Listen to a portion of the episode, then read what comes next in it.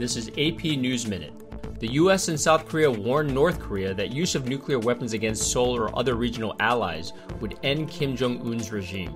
North Korea has launched more than two dozen missiles over the last two days in response to US South Korean military exercises.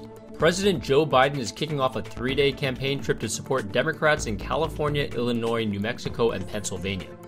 In his last big campaign swing before Tuesday's midterm elections, Biden is mainly trying to hang on to seats that his party already holds.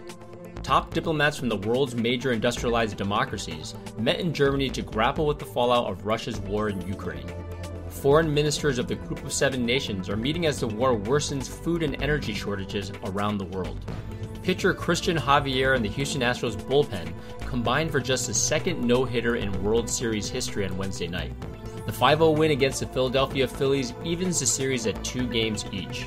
The only previous World Series no hitter was by Don Larsen in 1956.